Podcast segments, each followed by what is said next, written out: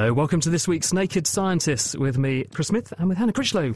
Hello, and this week, why biofuels cost the Earth, how a neutron star proved good old Einstein right, and what our voices tell you about our body shape. Plus, what is a legal high, and where do these new drugs come from? How are they detected? And how do scientists discover what they do to users' brains? If you'd like to get in touch with us here at The Naked Scientists, then you can email studio at thenakedscientists.com, you can tweet at Naked Scientists, or you can find us on Facebook. The Naked Scientists podcast is powered by ukfast.co.uk.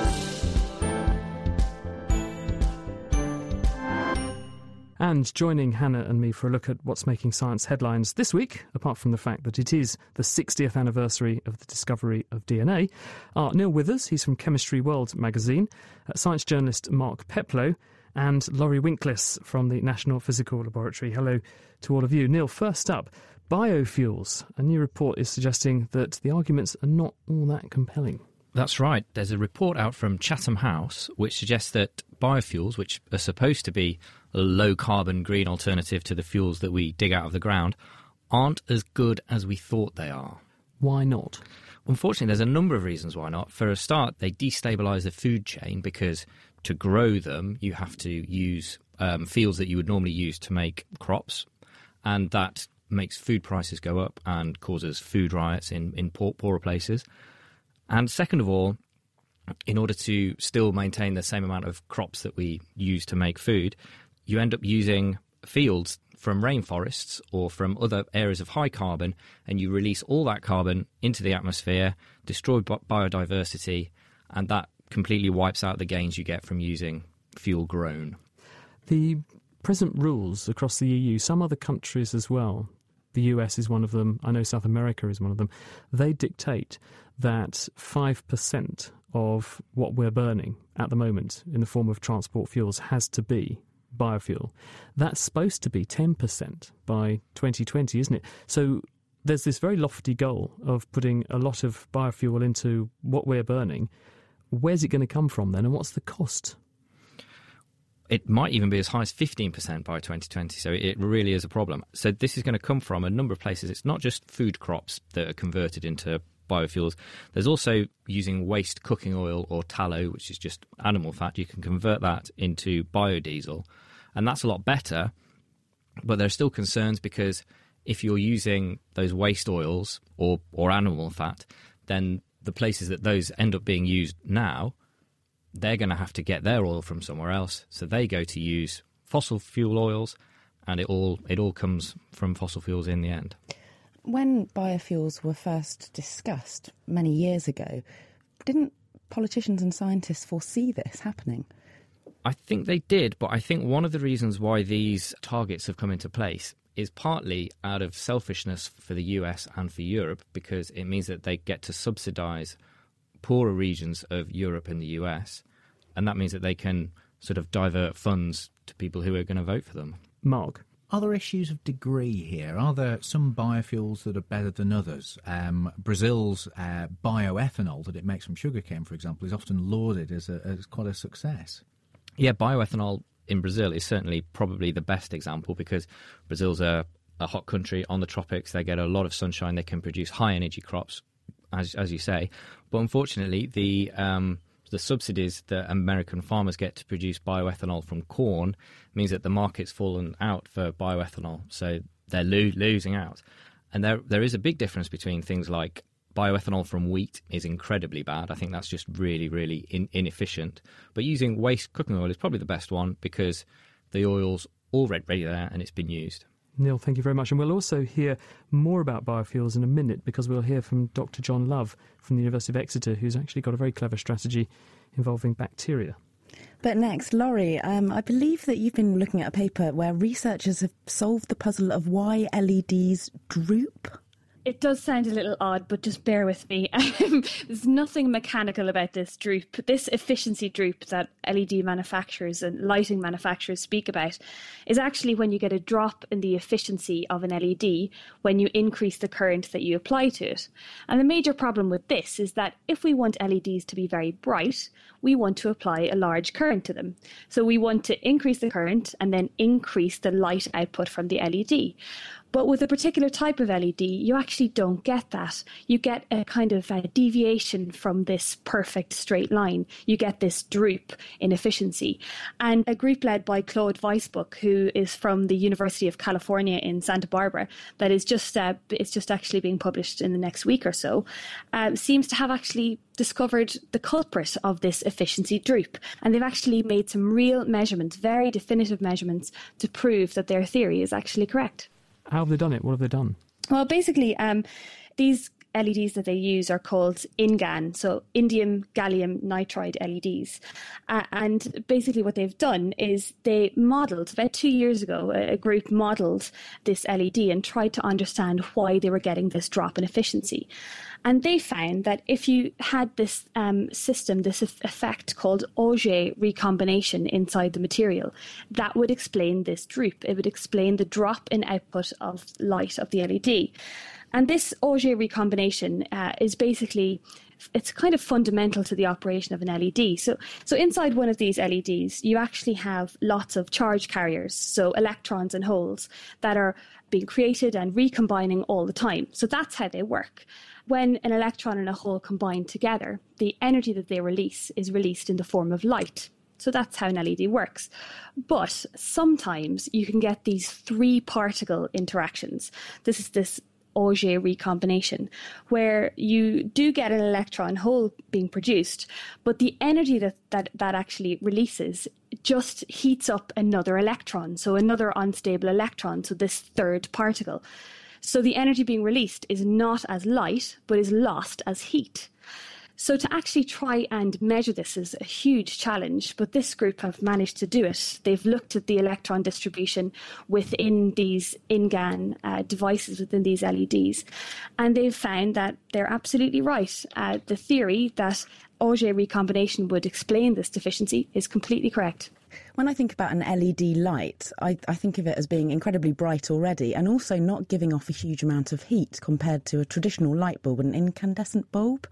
How does that fit with this data that they've found? Well, basically, they are very, very efficient. You're right, absolutely. They're really durable and they last, they've incredibly long lifetimes, much, much longer than an incandescent or a fluorescent bulb and they don't have a filament either, so that's why they don't heat up. They're just based on charge car- charges moving around inside a material. Um, so in that way, they seem like a really obvious choice. But the problem is, if we want to illuminate a large area, we need to apply a very high current. And with, with LEDs, when we apply this large current, we just don't get the light output that we want to get. So we actually don't get it to, to illuminate a large area. We just get a very small, bright source of light, which isn't very good if we want to replace incandescent or fluorescent bulbs. So, Laurie, now you know, or now this team know, why you get the droop and what's underlying it. Does that mean we can come up with a strategy to get round it? Or is there a wall there it's impossible to surmount unless we completely change materials? This effect, this recombination effect, it can't be eliminated because part of it actually defines how the LED actually works. Um, but you can minimize this Auger recombination by being a bit clever with the materials engineering. So this group actually believe you can use the same materials, this indium gallium nitride, that already gives you nice blue efficient LEDs. But by changing the actual structure of the material on the nanoscale, you can actually design it so that the recombination is uh, at least minimized. Uh, so it's definitely going to change how we design our LEDs from now on. Having installed some, I have to say, they're absolutely fabulous. And uh, I'm behind them all the way, but even brighter ones would be better. Thanks, Laurie. And Mark, I believe you've been looking at a new test of the general theory of relativity. Yeah, that's right. Um, astronomers have found a pair of stars, very unusual stars, uh, that have given Einstein one of the toughest tests to date of his theory of gravity and he's passed with flying colours. Good old Einstein. So, how did they test this These stars are very unusual. One of them is a pulsar. That's a neutron star that spins around 25 times each second. And as it goes, it sends out this beam of radio waves, just like a lighthouse, and it sweeps past Earth 25 times a second. And radio telescopes can pick that up and measure it. The other star uh, that it orbits around is a white dwarf star, um, which is the glowing remains um, uh, of a star that's lost its atmosphere. Now, um, the uh, the neutron star is one of the heaviest that's ever been found. This pulsar, uh, it's twice as heavy as the sun. It's just 20 kilometers across. So the gravity at its surface is more than 300 billion times stronger than that on Earth. And if you got the stuff out of its middle, if you took a sugar cube worth of stuff out of its middle, uh, it'd weigh more than a billion tons. So this is quite a, an intense, unusual environment. Uh, there's a lot of mass moving around very quickly. They orbit each other just uh, every two and a half hours. And as they go, Einstein's theory predicts that they should send out gravitational waves. These are ripples in the fabric of space time. And as they do that, they're losing energy all the time. And that means they spiral closer and closer and closer together. And that means that their period of rotation will speed up very slightly. And because uh, this pulsar is sending out this beam of radio waves, just like a telescope, they can actually watch that speeding up of the orbital period. Einstein predicted it should be eight millionths of a second per year, and that's exactly what they saw. So they don't detect the gravity waves, though. That's the critical thing. They're, they're actually inferring the gravity waves must be coming out Yes. because the planets are going in. Absolutely. So it's an indirect test of the existence of these gravitational waves and of Einstein's general theory of relativity. There is other indirect evidence of gravitational waves. And of course, there are experiments going on, LIGO is one of them, to actually directly detect gravitational waves. LIGO works, for example, by, by shining two sets of laser beams held at right angles along tracks a few kilometres long. And the gravity waves, because they're rippling space, actually just slightly change where those laser beams go. They haven't found anything yet. But the cool thing about these stars that have been found is that because they can sort of model exactly what sort of gravity wave should be coming out, it gives people working on experiments like LIGO a better idea of where they should be looking for the signals, direct signals of gravity waves. Because, of course, we also want to use similar things to, as LIGO and LISA, the interferometer in space, to look for gravity waves to infer the potential existence of parallel universes because we think that if there is a parallel universe out there or many universes, the gravity ought to be able to propagate between them, and we ought to be able to see that. That would be one of the things. At LISA, unfortunately, is is uh, a, is it's kind of a similar setup as LIGO. It's just that it's planned to go up in space, um, and it would have a, a trio of of satellites, um, uh, each about two million kilometres apart. So it's like LIGO, but a lot bigger and thus a lot more sensitive. Sadly, LISA um, at the moment is a, a, dim and distant prospect. There's a, a, sort of technology mission being launched next year called LISA Pathfinder that's going to test some of the, the technology that you would need to do that. But the funding for LISA itself, the real thing, is just not on the table at NASA at all. Um, the European Space Agency are trying to pick up the pieces with that, but that's going to, it's 20 years away good to know that Einstein was right. Thank you very much, Mark Pepley.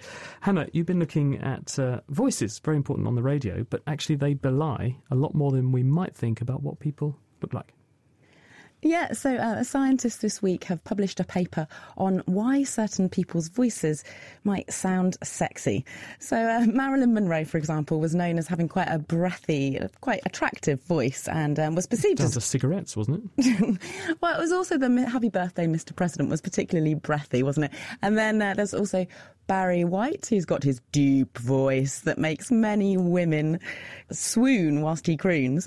And um, scientists have been trying to find out exactly why that might be, that certain voices are perceived as being attractive, and what it might correlate with in terms of your physical attributes. So, but why should they be? Why should voice have anything to do with the way we look? Well, if you think about the development of your vocal cords and your vocal tract, then that is developed quite early on and also is also regulated by the hormones, the sex hormones testosterone and estrogen. So the more testosterone that you have during the development, the longer the vocal tract will be, and that will give rise to a more bassy voice. Um, whereas so you're saying, like, in the same way that people look at the length of fingers relative to each other and say this can be used as a hallmark of how much testosterone a baby is exposed to in the in the uterus, you're saying development of the vocal tract is also linked to hormones, and that because other bits of the body are going to develop in response to hormones, this will change physical attributes. That's yeah. So that's the thought. Yeah, and because evolutionary, the larger you may be, the more testosterone that might be there, the more competitive you are with the testosterone as a man, then you will have more of a deep voice. And so you might be a, a better mate choice for females. Well, if you have a preference for very androgenized men, maybe, Hannah, I don't know. But um, what's the evidence? Does this actually apply? I mean, it's a good theory. Is there any evidence to support it?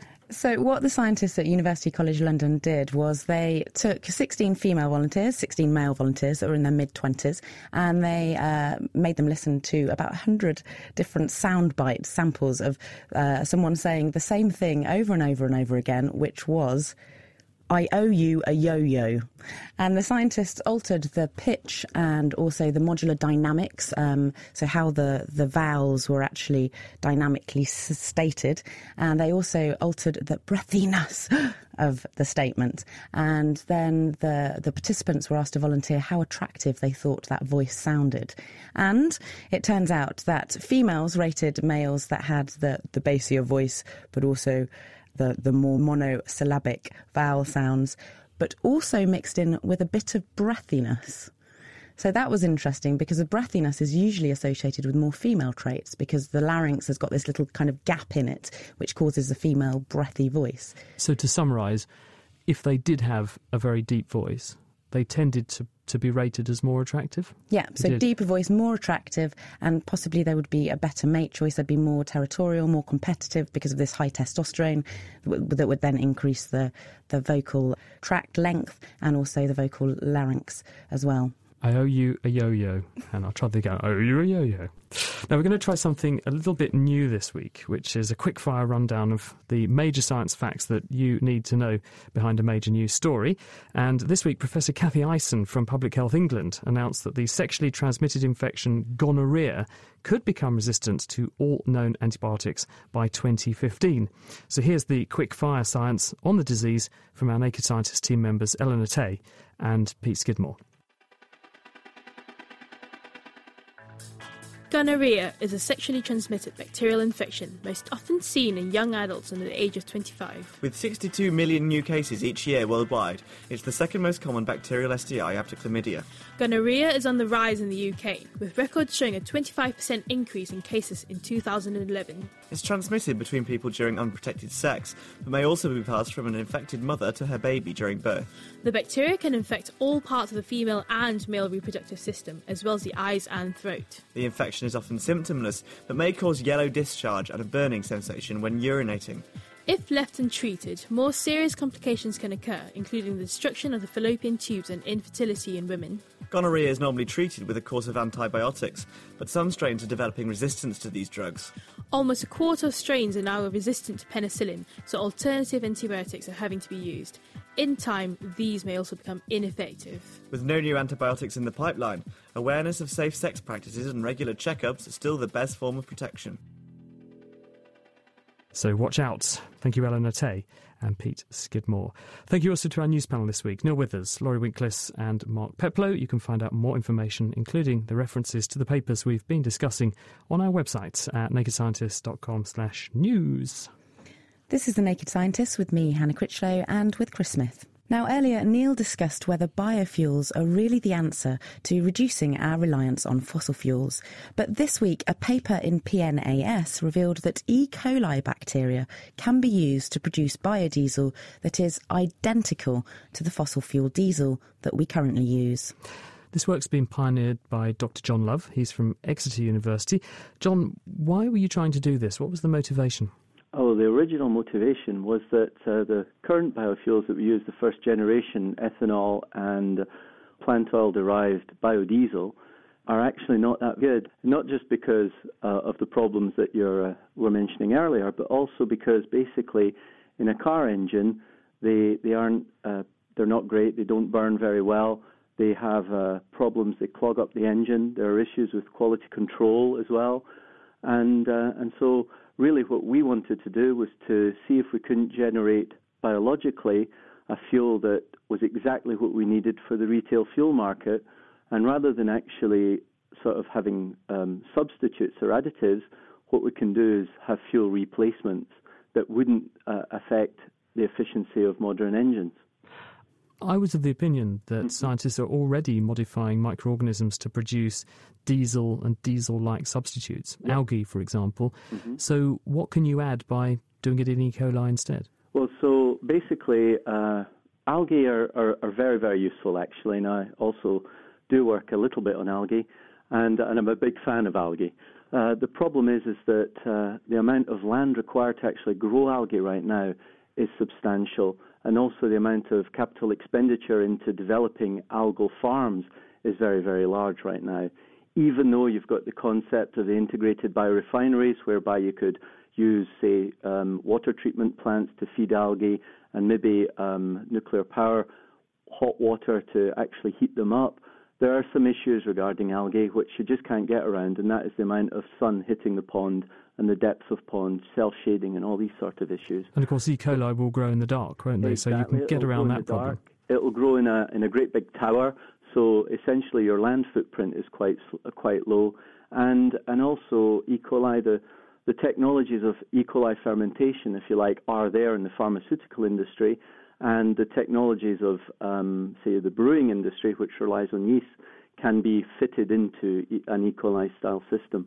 So, first off, what does it take to make E. coli make diesel? Because just in case anyone isn't aware of this, E. coli don't make diesel normally, do they? No, no, no they don't, not at all. In fact, um, it's uh, it's quite intriguing because a lot of uh, microorganisms do make a lot of alkane-like compounds. A lot of animals actually make alkane-like compounds. For instance, birds uh, use an alkane-like wax to waterproof their feathers. Plants use it on their cuticles uh, to stop water evaporating from the leaves. Insects use it in their cuticles for the same reason. Uh, cyanobacteria use it as well for a reason that we don't really understand just yet. But the, the thing is that E. coli does not do it. E. coli, though, is the workhorse of the laboratory. And so what we thought we'd do is, if we cannot find the organisms that can make the alkanes in sufficient amounts, can't we engineer them to make the alkanes that we need and that we want? So uh, what we did is we trawled the literature, trawled the GenBank and various things like that, came up with uh, a few solutions that were, were possible, and then built uh, artificial synthetic metabolic pathways in order to generate the biofuels. And the conversion basically goes from free fatty acids to an aldehyde to the alkane. And we trim and we customize the chain length, the carbon chain length, and the carbon chain configuration at the free fatty acid stage. So, in other words, what you feed the bugs mm-hmm. determines what they churn out? Well, not really, no, because actually, uh, what we feed the bug- bugs right now is glucose. And really, glucose is the source of most of the energy in the in the E. coli cell, and it will eventually be converted to a free fatty acid. If we were able to uh, feed it another substrate, then it would just use it as an energy source, and it would also take that to a free fatty acid. Providing there's some carbon there, we can actually construct these fatty acid carbon chains. So um, you've taken chunks or modules mm-hmm. of I suppose, bits of metabolic pathways from a range of different microorganisms, reassembled them all in E. coli. So it's got this ability to, to do this synthesis. Yes. It then makes these chemicals that, to all intents and purposes, are very similar in composition to diesel. Mm-hmm. How much can I get from one bacterium? Or, or if, if I grow a culture of them, yeah. can you get practical amounts out? Well, right now, no, you can't. And uh, so what we've done essentially is a proof of principle.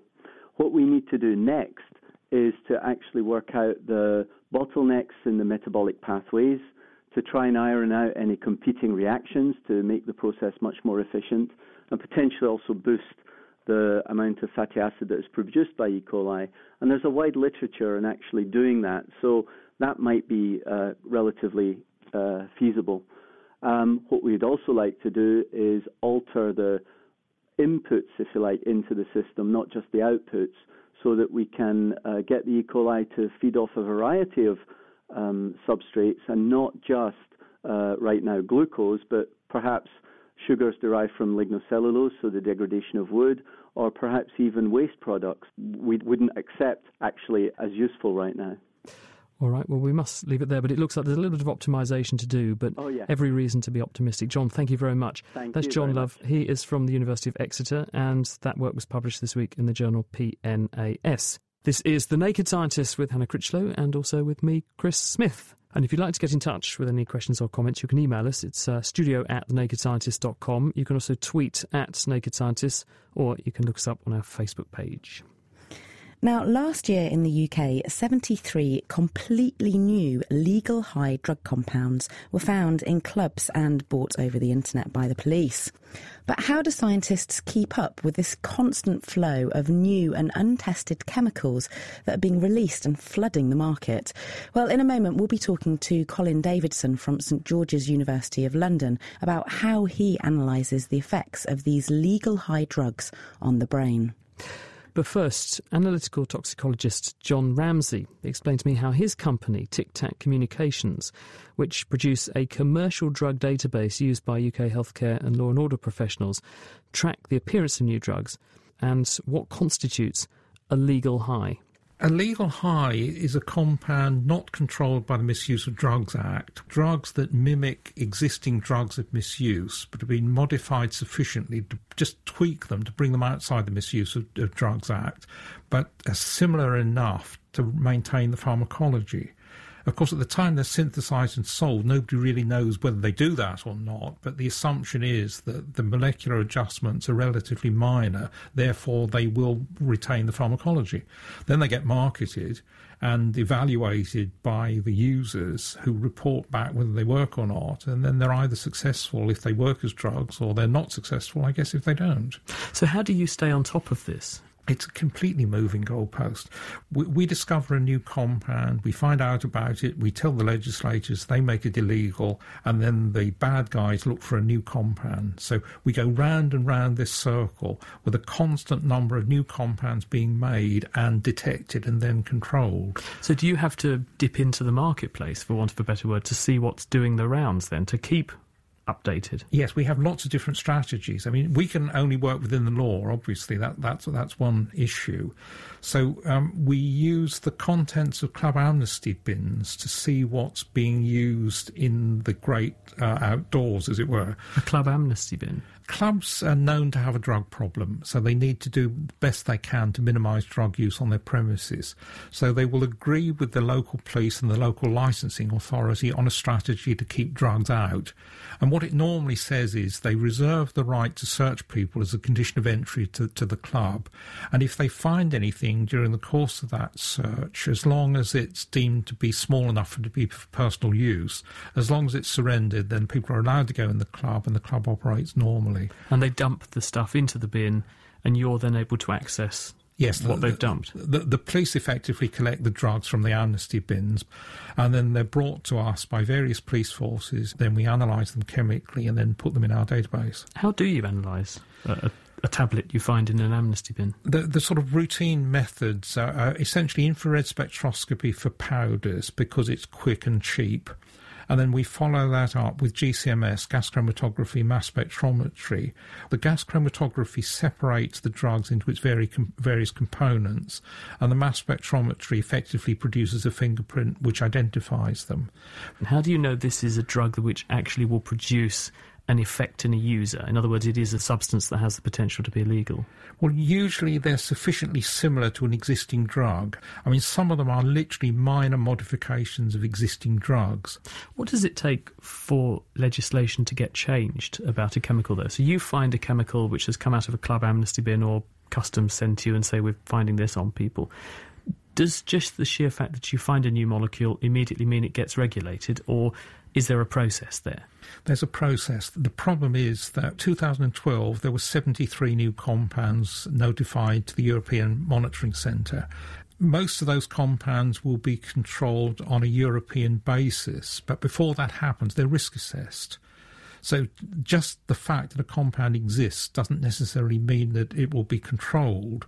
Where are all these new molecules coming from? Are there people sitting in their garden sheds across the country cooking up this stuff? Or is it more organised than that? It's much more organised than that. They're almost all manufactured in China and imported into this country in bulk and then distributed.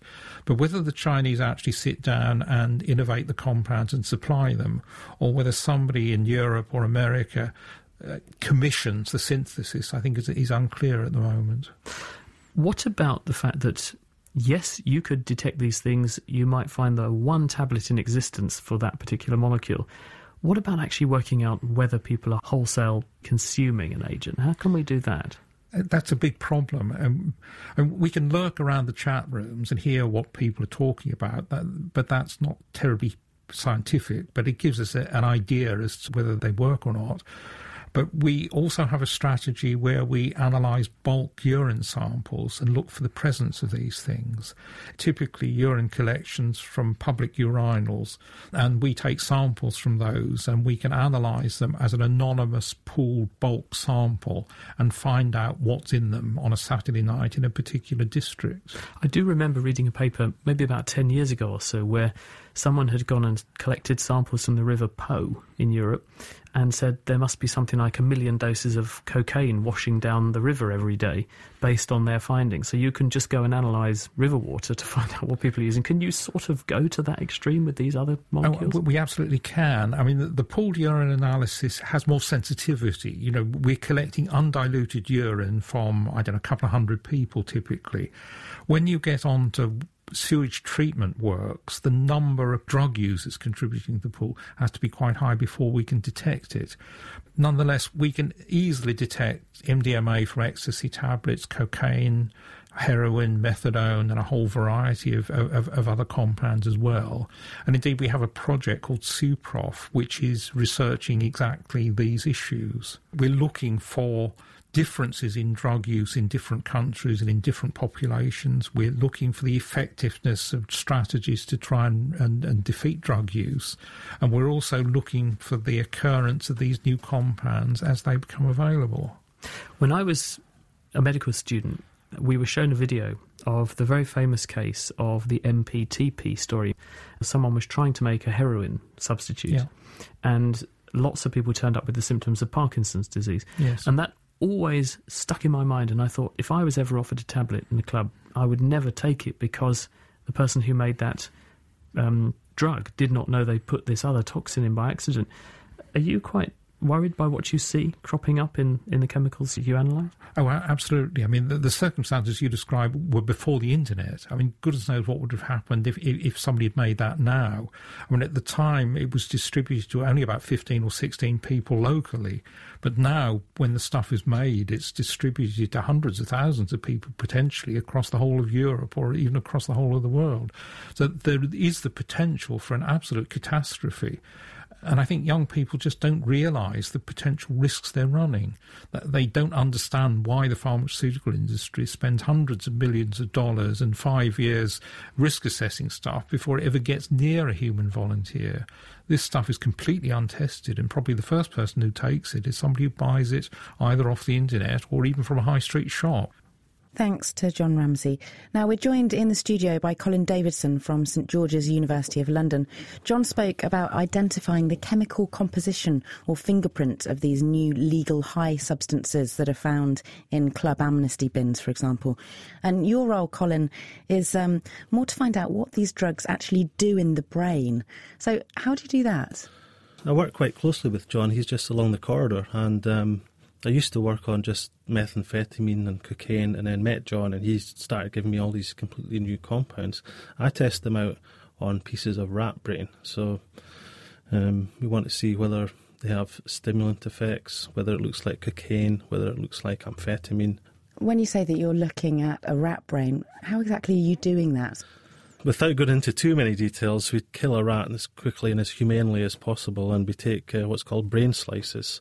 So they're 0.4 millimeters thick, and I try and incorporate parts of the brain that I'm interested in. In this case, it's usually a part called the nucleus accumbens, which is the main brain reward pathway where the, I mean, your listeners have probably heard of dopamine as a, a, neurotransmitter. That's the neurotransmitter most involved in addiction and any rewarding activity like eating or sex. So um, I've got my little brain slice that I can keep alive in an artificial cerebrospinal fluid. Uh, it gets oxygen, it gets glucose, it can stay alive for up to 12 hours or more. And I give it a small electrical stimulation to mimic an action potential, which is what happens in the brain. Um, the, the small electrical activities cause release of transmitters. So I mimic that in this little piece of brain and measure transmitter release. And then obviously I'll take a few measurements, add the drug, whatever drug I'm looking at, and see if it increases or sometimes decreases um, the amount of transmitter I'm getting out. And that's a very good indication of uh, whether it's got addictive liability. So, what kind of thing would you see if you added, for example, um, illegal drugs like cocaine or amphetamine? Well, cocaine would increase the amount of transmitter that comes out by about fourfold, so that the actual amount that comes out is higher and it hangs around for a lot longer. The, one of the first legal highs I tested was something called Ivory Wave that I got from John Ramsey. I actually found that to have a larger effect than cocaine wasn't really expecting that cocaine's such a, a, a, great compound at doing this. Amphetamine and amphetamine-like drugs, and um, I don't. we haven't mentioned mephedrone yet, which is the, the most famous legal high. It seems to be a bit like amphetamine and ecstasy, but they can cause transmitter release without action potentials which uh, potentially makes them more dangerous, I think, because it's been shown that amphetamine and methamphetamine, these types of compounds, actually cause neurotoxicity in animals. There's a lot of animal studies on that, and I, I did some of those in when I worked in America. But also, it's been shown quite recently that that um, human uh, methamphetamine amphetamine addicts do have um, problems with their brains. There's brain lesions and, and very long term problems after using them. So it's causing cell death, these nerve cells yeah. to actually die. Especially in the dopamine system. And you know, a long time ago it was hypothesized that, that this cell death might lead to early onset Parkinson's, to go back to what Chris was talking about earlier. And recent research has suggested that that is true, that the people who were taking amphetamines or methamphetamine you know, 10 or 20 years ago are getting early onset Parkinson's more often than you might expect.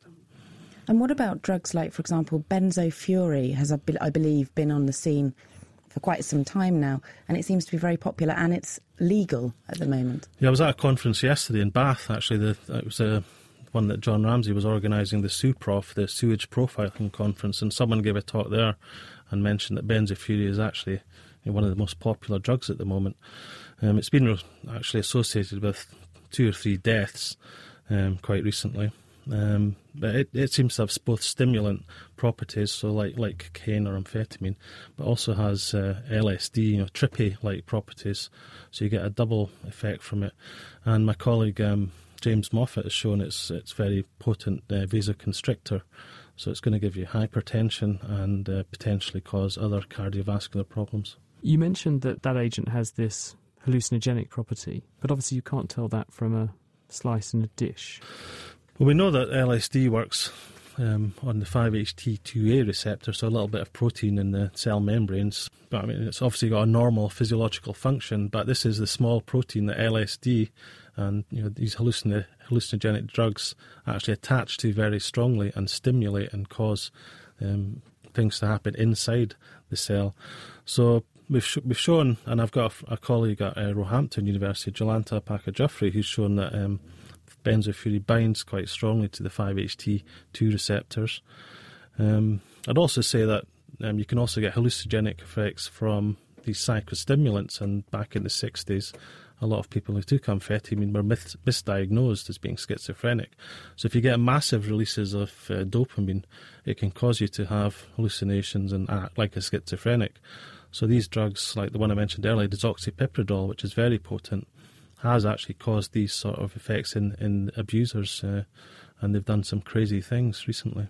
What about working out um, whether or not these drugs are toxic? Because by measuring the, the nerve transmitters coming out, that tells you something about what they're doing to the brain. But what about going back to your earlier point about the fact that they will do damage potentially? How can you tell that from your slice experiments? Can you? Yeah, I've, I've got a, um, a method to measure mitochondrial activity. So one of the ideas is that some of these drugs might mess up your mitochondria. And for your listeners, mitochondria are the, the small things inside your cells that produce energy, ATP.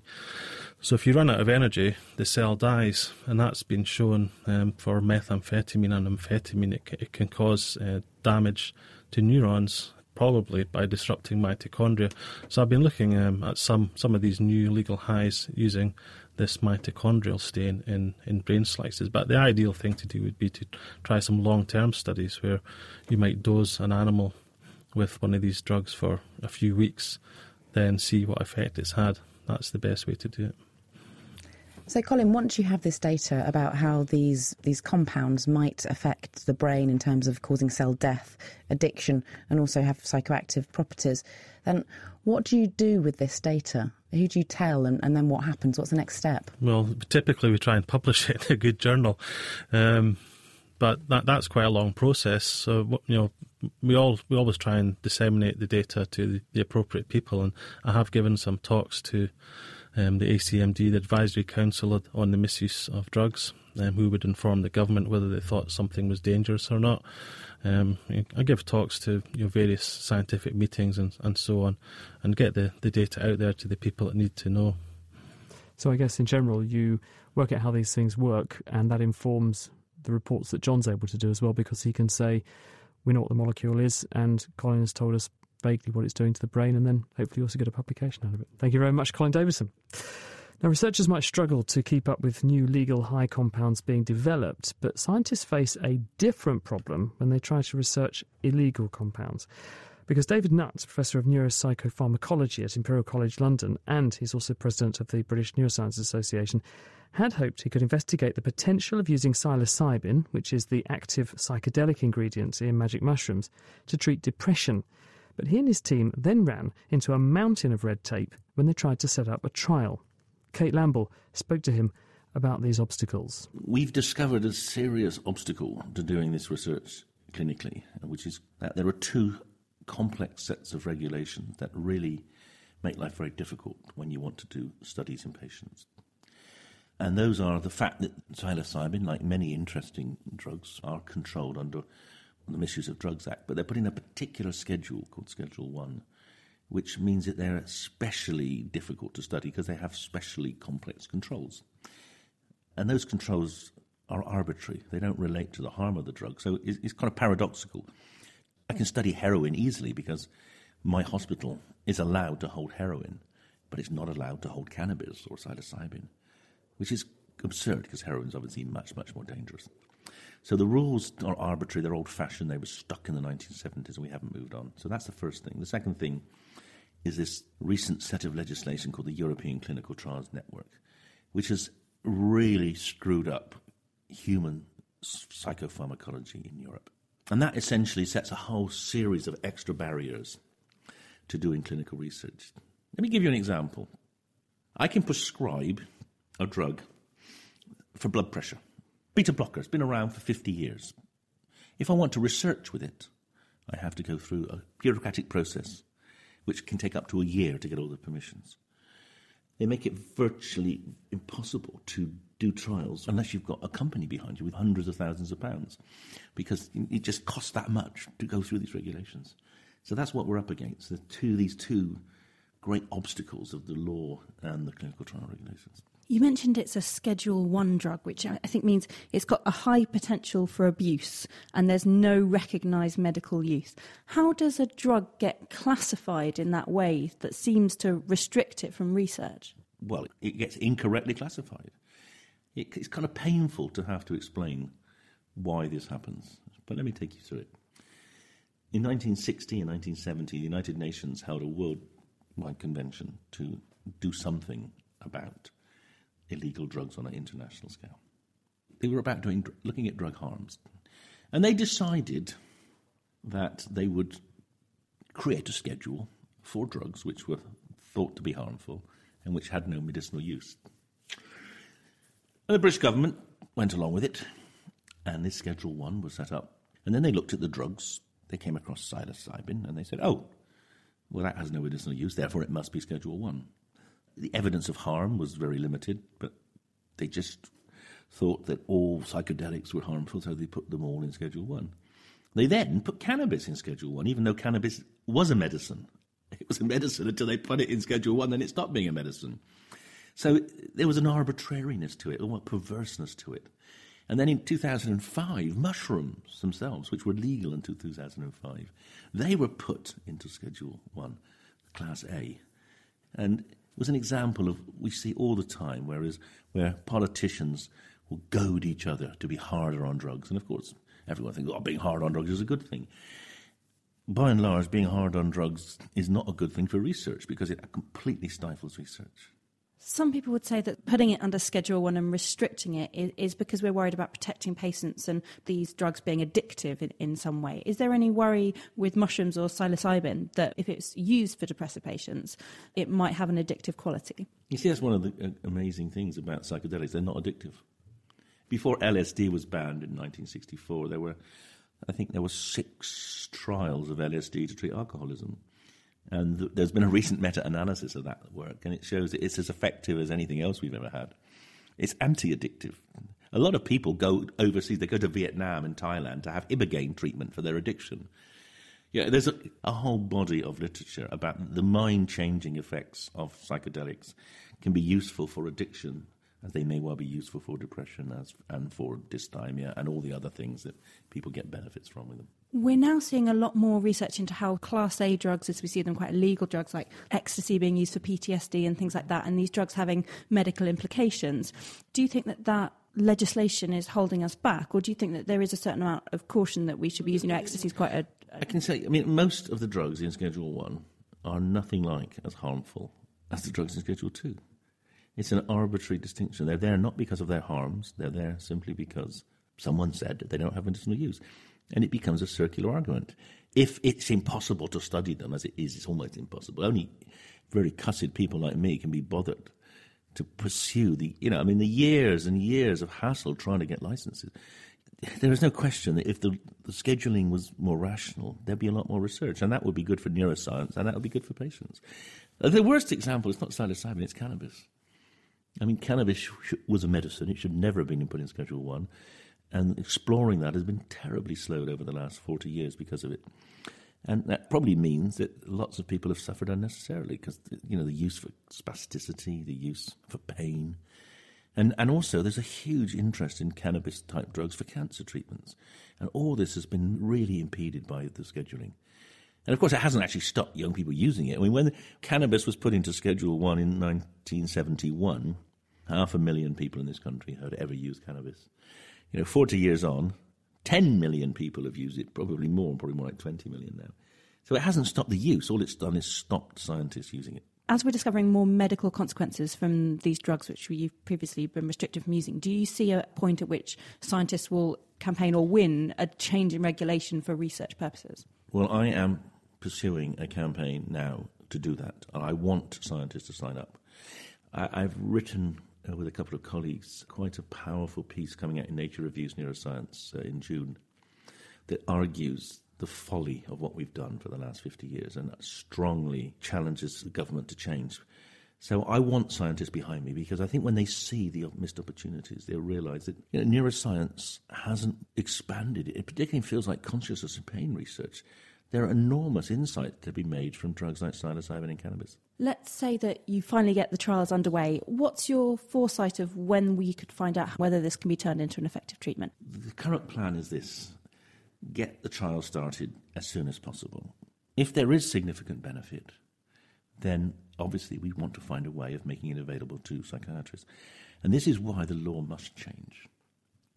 Because I can tell you that under the current law, psychiatrists would need to have a license to use the drug. The license costs £6,000 and takes a year to get, so they're not going to use it. Hospitals need to have a license to hold the drug. There's only four hospitals in the country with that license. So we must change the law to anticipate benefits of these drugs so that patients can then have access to them. Thanks to Professor David Nutt. So, do you think the laws governing the research of Schedule 1 drugs should be relaxed? You can let us know your thoughts by emailing studio at thenakedscientists.com. You can tweet at Naked Scientists, or you can find us on Facebook. Thank you very much. You're listening to The Naked Scientists with me, Chris Smith, and also with Hannah Critchlow. And now, closing the show, it's time for Question of the Week. This week, we gleefully go in search of solving a sleepy riddle of a question. Stuart sent this in. Hello. I'm wondering about the fact that I and two of my sons are consistently able to wake up quickly in a happy demeanour, whereas my wife and my other son have trouble waking up, no matter how much sleep they've had, and they have a somewhat less cheerful disposition. Could this be genetically based? Love the show, by the way. So, is there a relationship between being an early riser and being chipper? We turn to the sleep clock expert, Dr. Mick Hastings from the Medical Research Council in Cambridge. He had some follow up questions for Stuart, and it turns out that grumpy family members are still grumpy even if they get to have lions and adjust their sleeping patterns during long holidays. So it doesn't seem to be the case that the bad mood was simply due to going against their midnight owl body clock cycles. So, given it's not natural body clock differences, what could be going on in the brains of these different groups? Michael explains. Well, this is where it gets more biochemical, but I'd argue even more interesting. We do know that how well we feel, our mood, of course, is determined by the chemicals in our brain, the neurotransmitters which are active. And we also know that the body clock controls the activity levels of those neurotransmitters. There's one in particular called serotonin, which is also called 5-HT, which is a sort of happy neurotransmitter. And quite a number of drugs which are used to control people's moods act through serotonin and the receptors it works upon in the brain. So, one possibility could be there's just something different in the way in which the body clock controls serotonin patterns in the grumpy and happy people within this family. Something else we could look at where we know the body clock has a direct effect on mood is through a hormone called cortisol. Now, cortisol is very important because it energizes the body, sends sugars into the bloodstream, increases heart rate, muscle tone, and what have you. So, it's the hormone that's secreted under the control of the body clock just before we wake up, which is great. You jump out of bed, you're ready to go. Perhaps there's something different in the cortisol patterns. We know they do vary enormously between people because an important feature of cortisol is that not only does it energize the body, it does have a suppressive effect on mood. Now, of course, I'm not a clinician, I'm a basic biologist, but an interesting experiment would be to take some saliva samples from individuals, measure their cortisol levels, and just see if there's a correlation, a relationship between how grumpy people are in the morning and their morning levels of cortisol. So, possibly changes in the serotonin or cortisol levels in the brain could be affecting these morning moods. In this case, is there anything that Stuart's wife and grumpy son can do to cheer themselves up in the morning? I think it's important to think about what might make them happy. Perhaps they could give themselves some little treats to wake up to, you know, hot cup of drinking chocolate or the sunlight shining on the bedroom wall. And perhaps the bouncing bright Stuart can help deliver these nice little treats to his grumpy family members. Well, moving on, we turn to tackle next week's question. Neil and Babette MacDonald wrote in with this. Historians and archaeologists talk about ancient artefacts or structures that are so many thousands of years old. How do they date these objects? Is it just from carbon dating? And did these ancient civilizations have some sort of time and date recording system in place then as well? So, how best to date ancient artefacts? You can let us know your thoughts by posting on our Naked Scientists Facebook page. You can tweet at Naked Scientists. You can email studio at thenakedscientists.com. Or you can join in the live debate on our forum, which is at nakedscientists.com slash forum. Hannah Critchlow. That's it for this week. Thank you to our guests, John Love and Colin Davidson, and uh, John Ramsey, who joined us earlier in the programme. Thank you also to Hannah for joining me. The production this week was by Kate Lamble, and next week we'll be touching up on our knowledge of the science of conservation. The Naked Scientist comes to you from Cambridge University. It's supported by the Wellcome Trust and the EPSRC. My name's Chris Smith, and thank you for listening. Goodbye.